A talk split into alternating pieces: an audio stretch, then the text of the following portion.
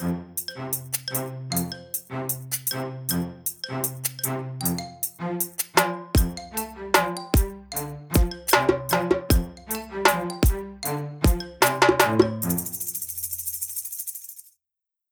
warm welcome back to the Information Security Stack, together with me, Daniel Gustafsson, and Kim Hindart. Hubba. Today, Kim, we are going to be a little bit constructive, we thought. Or at least you will, because you have been very constructive lately. Um, I'm going to paint a picture for all of you who listens right now. If you can imagine a an office space in the back in the 70s you might have seen the movies like those criminal uh, detective movies movies in the 70s and 80s where the police had file cabinets and they had a file on each criminal that they were looking for and those file cabinets still exist to date in terms of we still keep track of documentation logging people through paper documentation. Now you've been constructive and thought, well, that's not going to hold for for the majority of time, so you are going to do something more fancy pants, and you thought about Git, the technical platform Git, and you came up with a solution how you can keep track and log documents, contracts, and people in Git. Do tell your idea. Yes, because uh, when we had our normal compliance audit with our authorities, they asked to see my archive cabinet, my files. Mm-hmm. And I say, yeah, well, you know, I don't have any file cabinets. You have to have file cabinets because you have to have physical signatures. Aha. So, just so you know out there, any change you do from a staffing perspective contracts, approvals, management protocols has to be signed by people, mm-hmm. physical signatures. And I say, yeah, sure, that's not going to fly. Do you have any other digital suggestions, perhaps? And well, governments, being governments, they only had uh, uh, old systems that cost well uh, government or personally built system for a few 1000000 mm-hmm. US dollars only, very very cheap. Oh yes, oh yes. and said no, we're not going to use that either. Uh, then um, it show, shows that uh, Git, for you non-tech people there, Linus Torvalds, the inventor of Linux, Mm-hmm. And for you non-tech people there, Linux is a normal operating system, very big in open source today. Yes. so you can Google Linus Torvalds. He invented Linux and started Linux, and Linux is pretty big today. It's pretty massive. Yes, it's pretty much the biggest operating system platform in the world. But his greatest contribution to humanity, would I say, is Git. Mm. So it's not Linux, it's Git. Git is a version control system mm-hmm. for code, source code. And since every government agency, a lot of, yeah, pretty much everyone uses Git as a standard today, it has been very well tested and well approved and well certified within a lot of government agencies and stuff for managing and keeping track on changes in source code. And then I thought, well, Git has a built-in and very nice approval workflow. For instance, if you want to change something in a source code, mm-hmm. you can write the change and then push it as a suggestion, and then other people can look at it, review it, and approve it, uh, and before it's committed as a change to take effect. Mm-hmm. you actually has to pass through an approval workflow if you imagine, imagine a meeting protocol where you take uh, management decisions, yes. the secretary in the meeting might just write a protocol and then push it for approval to the approvers. Hmm? Uh, why can't this be tracked in Git as well? Well, the answer is yes, it can. Yes. Mm. It's even so that when you talk about yeah, but source code, that's just uh, that's actually source code in itself is just text files. Mm. But then people immediately say, but you don't get any rich formatting in text files. Git has already resolved this. Git has a common file uh, system for their documentation, actually. So when you write a source code, you create what is called repositories. So now we're techy here, but Mhm. a Bear with us. repository is Yeah, bear with much us, but it's important. a file map. hmm And in that repository, you can put in what's called README files that's written in Markdown. Yeah. It's still possible to do this in a text editor, so you don't need Word to Mhm. edit this. That's the how, whole idea when you're a developer. You usually sit uh, working with uh, some other tools like uh, a code coding tool, hmm Visual Studio Code, Atom, Vim, something like that. Yeah.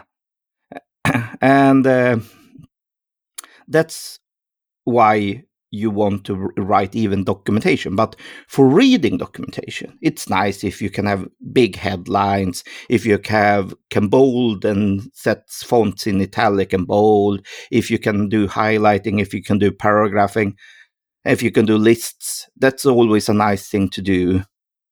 If you can do that, what we call rich formatting Yes.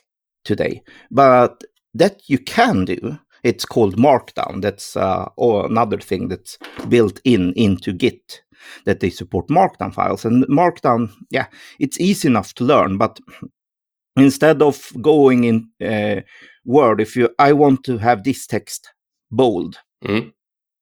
you put some prefixes, you put some uh, characters before and after the text you want to have bold hmm in Markdown instead of going to the bold button up in the menu and Yes. pressing bold. Exactly. So that's pretty much it. If you want a heading, you uh, put in a character Mm. instead of going and said, "I want this as heading one." hmm So that's uh, that's pretty much it for the Markdown. So Markdown was easy enough. It's not as user friendly as Word, of course, but it's fully sufficient for meeting protocols and stuff. And Yeah. it worked. So yeah, and then you get the approval workflow, and you can work in a system that's fully sys- authorized because they can't really React Git because then they wouldn't have a source code management tool. No. So Git is a approved system, and Git is fully open source. Now there's a lot of variants out of Git. Out of Git, there's still a Git in the bottom, so it works pretty much the same way. Mhm. But you might hear GitLab, GitHub, Bitbucket. hmm It's still a Git in the bottom, so that's the thing that's been approved, so to speak. So that's the process. Same uh, principles. process Yes. Yeah, Mm. so principle. So yeah, so we have launched into having or all our compliance tracking. Pretty much, we're moving that into Git Mhm. right now. So Daniel, you've tested to being an approver, Yes. a manager that has to approve stuff. Right, because to, Kim's point, there is there is someone who, who needs to be the uh, the techie guy in the back end to set up the, the repository and to make sure that all the uh, files are available and so on. But the whole idea is that you should have a reviewer on in on each process, and the reviewing process is very non-techie at all. It is essentially you get an email notification that says there is something for you to review. You click on that link in the email, a screen opens up, and then you see the actual changes that has been made for whatever purpose that specific uh, log was made. And then there is a green button and there's a red button. The, the, the green button says approve and the red button says discard. And if you press approve, you approve the process and hence the completion of the review process is done. So it's extremely low tech and essentially anyone, I'm not going to say anyone, anyone who knows to use uh, to use a computer and an email client essentially can be the, the approver in in a, in a, in a Git uh, process. So it's very low tech and it's very easy.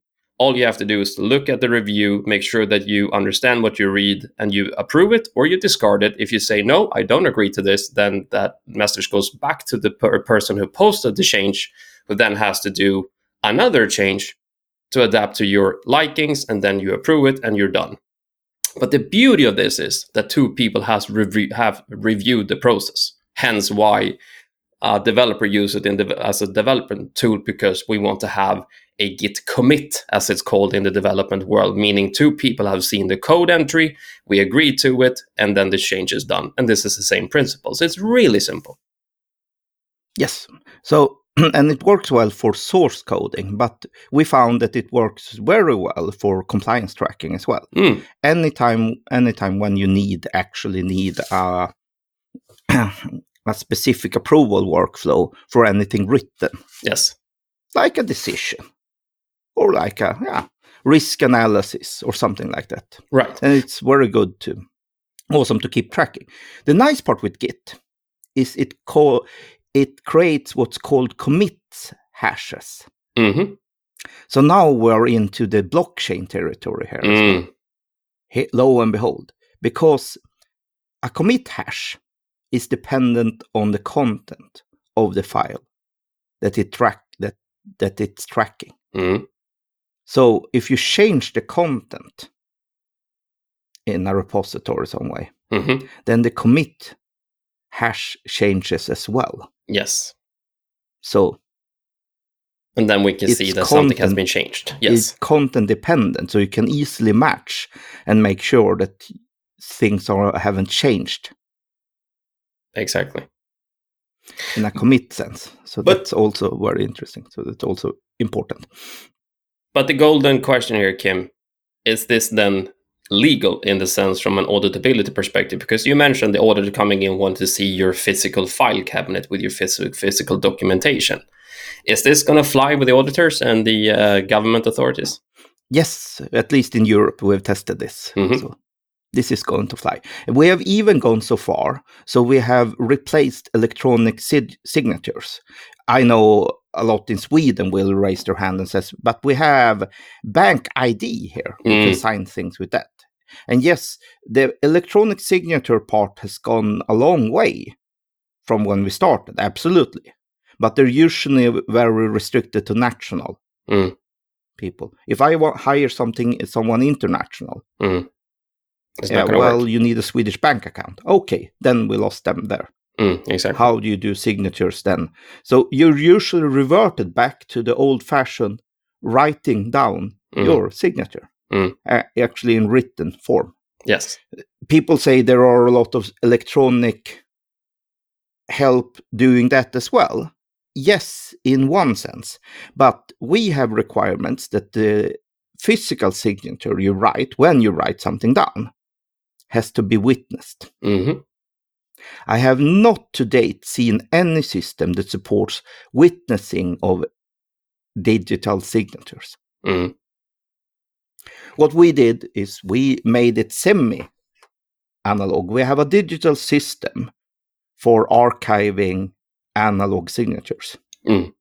What people actually made was they wrote down their signature, physical signature under a witness and committed them through Git as a JPEG file. hmm and then attach them to a specific contract, in this case, or code of conduct. And that was allowed. So that was more or less the same similar procedure as if you were have to would have a code of conduct printed and then sign it. hmm So they But- did. Mm. But if anyone, if anyone out there listening to this knows of a platform and a system which can handle witness digital signing, please let us know. We are highly Yeah. interested in that. We we doubt this exists though. For sure, we've looked. I've looked far and Mhm. uh, wide for that one, but I have not yet found anything that supports witnessing of signatures as well. Mm. but yeah so we have the pr- uh, problem slight problem that some of our contracts need to be witnessed Mhm. So you, it doesn't it's not enough with a single signature you No. need to have But this is a multiple purpose tool, and this is the great thing about it. You can use it if you want to sign code of conduct, you can use it if you want to sign contracts between customers and yourself. And to your point, you can keep track of the changes that's been done, which is the key point in terms of auditability. And that's the beauty of it. And I'm going to say that that is m- way more sufficient than a paper archive ever will be in terms of auditability and the guarantee that it hasn't been tampered with. so from a compliance perspective it's really really great Mhm. to do use as a compliance tracking tool so yeah Mhm. But I thought it was pretty. I thought it was pretty clever, Kim, and I got to give you some credit here. Where credit credit where credit is due. Uh, I thought it was pretty damn smart, and it's it's uh, yes, it will force untech departments in your in your company to become a little bit more techy. But you know what? Everything we do today is technical technology based and computer based anyway. So it's just another system, another platform to learn, and it's not very complicated. So um, the whole, especially if you're a reviewer. And, and for all you tech people out there that work with Git, hmm now you can help your entire company be more Gitified. hmm And that's a good thing. So go out and help them Yes. be more. Yes. Mm. And don't don't ha- don't have a snarky attitude when they ask you for help, because they can revert the process on you and make you way more analog than you ever want to become. So, Yeah. um, So for all you techie people, if you don't want to sign paper con- uh, checklists mhm, with your physical signature mhm. for a long while, you should help as well. So yes, so it's a Mm. good thing.